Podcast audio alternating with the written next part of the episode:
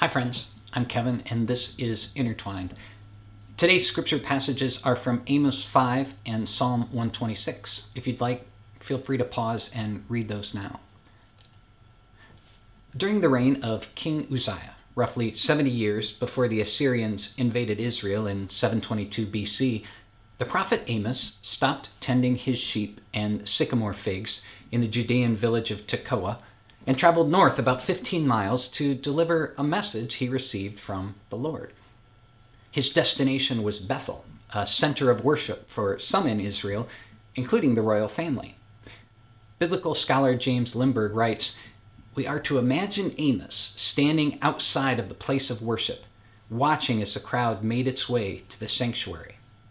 This was Bethel, buzzing with chatter, bustling with cattle, busy with religion. Bethel, the name itself reeks of an ancient holiness. Bethel had been a holy place long before the God of the Israelites was worshipped there. It was already a place of worship when Jacob stopped there and had his dream about the ladder reaching from heaven to earth. The prophecies of Amos would have been unexpected by those in Samaria, the kingdom of Israel. They were enjoying a time of prosperity. Israel had been separated from Judea for generations, and there was a sense of national pride and optimism about the future. They were God's chosen people, and their security from enemies proved that. It's worth noting a difference between Amos and most biblical prophets.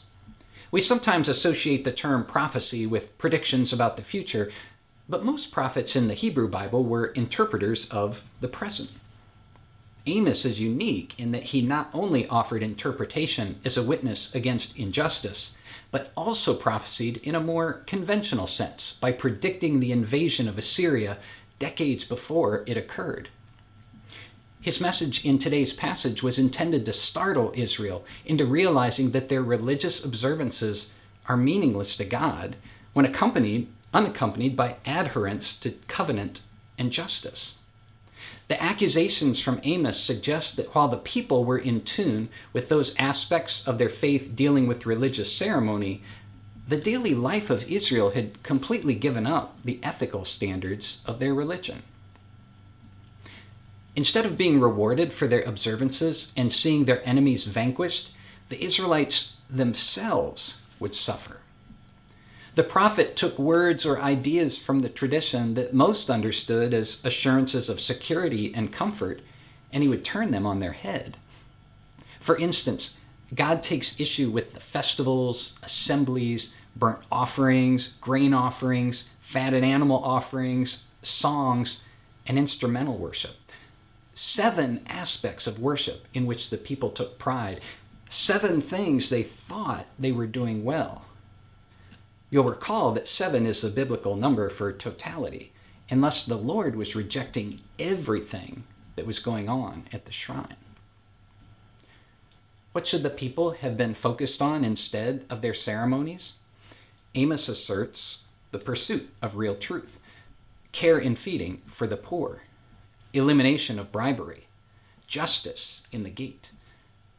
Amos states that the Israelites have turned justice into wormwood but God will dilute that bitterness with justice that rolls down like waters and righteousness like an ever flowing stream. He predicts, accurately, that the people will end up in exile, subject to those who worship the god Saturn, one of the Assyrian astral deities. If this passage makes you feel a bit uncomfortable, you're not alone. In our society, is it sometimes hard to distinguish truth from fiction? Unfortunately, even some of those espousing the biggest of lies have a national voice. How do the poor fare in our communities? The fact that some local children get their only decent meal each day in the school lunchroom speaks to that, as do those who not only live on nearby streets, but are frequently forced to vacate them by the authorities. What of corruption? Uh, we happen to live in one of only three states that permits legal bribery to legislators. It seems we need justice in the gate in our time and place as sorely as those Amos addressed in Bethel. The same was true during last century's civil rights movement. when Reverend Martin Luther King Jr. famously referenced this passage. In fact, you might best know these words from Amos thanks to Dr. King. They were needed in Bethel, they were needed on the steps of the Lincoln Memorial, and we need to hear them today. That is why biblical scholar Ehud Ben Zvi says that Amos is meant to be read again and again and meditated upon, as all prophetic books are. If I had to guess, I'd say that the response to the words of Amos was as unpopular at that time as those of Dr. King were in his.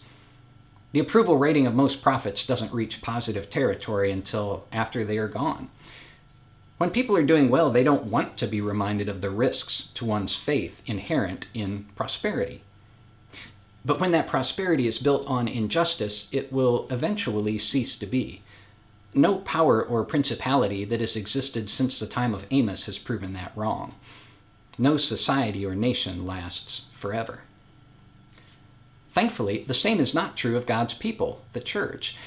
Yes, we've been found in different forms across the centuries, but our call to match our concerns with God's has been unwavering. Thus, we face many of the same challenges God's people did in the time of Amos. We can lose track of the overall picture amidst distractions and setbacks.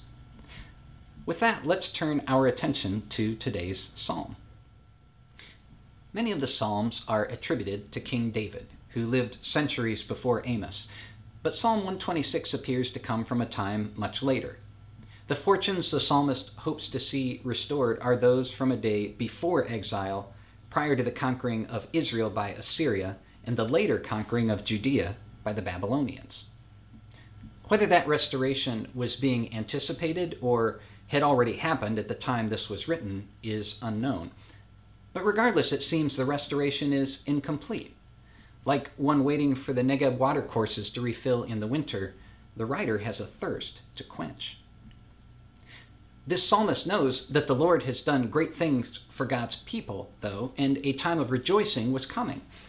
They cite those who plant seeds, who understand that there is a long period of waiting that comes before harvest. It can't be rushed, it's simply a part of the rhythm of nature, and the fruits of their labor outweigh the challenges of the planting. This reminds me a bit of hiking the Barr Trail, which is how one ascends Pikes Peak near Colorado Springs. It's not an easy walk to the top. You start at 6,300 feet, and from there you hike over 12 miles to the summit at 14,110 feet. If you review the Barr Camp website, they make the challenges clear. Do not underestimate Pikes Peak. The lower oxygen levels make it harder to take what is normally a simple step. Hikers have found themselves in serious trouble by overestimating their capabilities, underestimating the mountain, or by being unprepared. Even in ideal weather and after a year of conditioning, hiking the Barr Trail was a challenge for me. On my way up, I would have climbed for what seemed a long time, would finally reach a clearing, allowing me a view of the summit and it would seem no closer than it was the last time I saw it. Meanwhile, it grew increasingly hard to breathe. I had to continually remind myself that the peak was ahead, even when it was out of sight and I could only see the obstacles to progress. I often hear folks lament the state of the Christian church in America. It isn't what it once was. Many of our buildings are sparsely populated on Sunday mornings, and the church doesn't hold the standing in society it once did. I join those who mourn the loss of the church in which I was raised. Something that my seminary education taught me, though, is that the story of God's people has had many chapters. What peaks are we as a church hoping to reach? What fortunes are we waiting to see restored?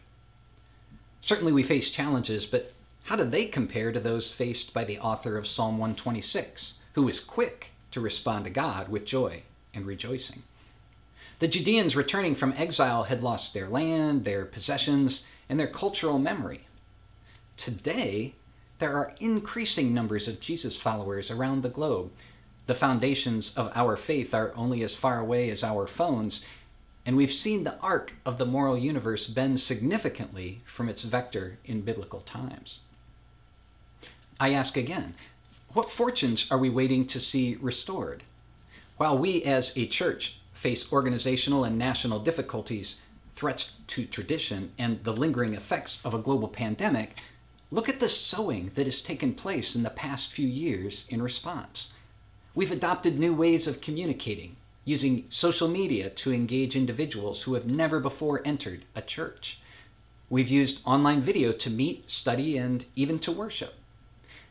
Our persistence in the face of challenges has led to a greater reach than we've ever had before. What are we waiting to see? Ultimately, the kingdom of God fully realized. It's sometimes hard to imagine, though we might catch a glimpse of it from time to time when we reach a bend in the trail. Thankfully, the journey there is not one we need to make entirely under our own power, although we may occasionally need to stop and take a deeper breath than usual along the way. I had the privilege last month of attending the national gathering of PCUSA's 1001 New Worshiping Communities. In case you've not heard of it, 1001 New Worshiping Communities is an initiative begun by the denomination in 2012. Since its inception, over 715 new worshiping communities, or NWCs, have been started. Many represent specific efforts or interests. There are NWCs for hikers and skateboarders and yogis. There are NWCs for different migrant communities, and there are NWCs dedicated to different justice pursuits, including ecological and racial and socioeconomic. I think Amos would be especially fond of those. They are often small and agile, and they are attracting populations and age groups that most of our existing faith communities haven't. They are a supplement to and a resource for existing faith communities in PCUSA. I left the NWC gathering inspired and encouraged by the energy of the leaders I met there. While I still lament what is lost as the church is going through change, I recognize that this represents another chapter in a faith tradition that is reformed and always reforming. Siblings in Christ, the appearance of worship in churches may change, but Amos reminds us that those matters are secondary to the pursuit of justice and faith to the covenants we have with our Creator. Some of the things we hope to see restored may not be, but we do know that all will someday be reconciled. There may be occasions for weeping along the way, but eventually, God's righteousness will bring us ever flowing joy. Thanks be to God. Amen. And thank you for joining me today.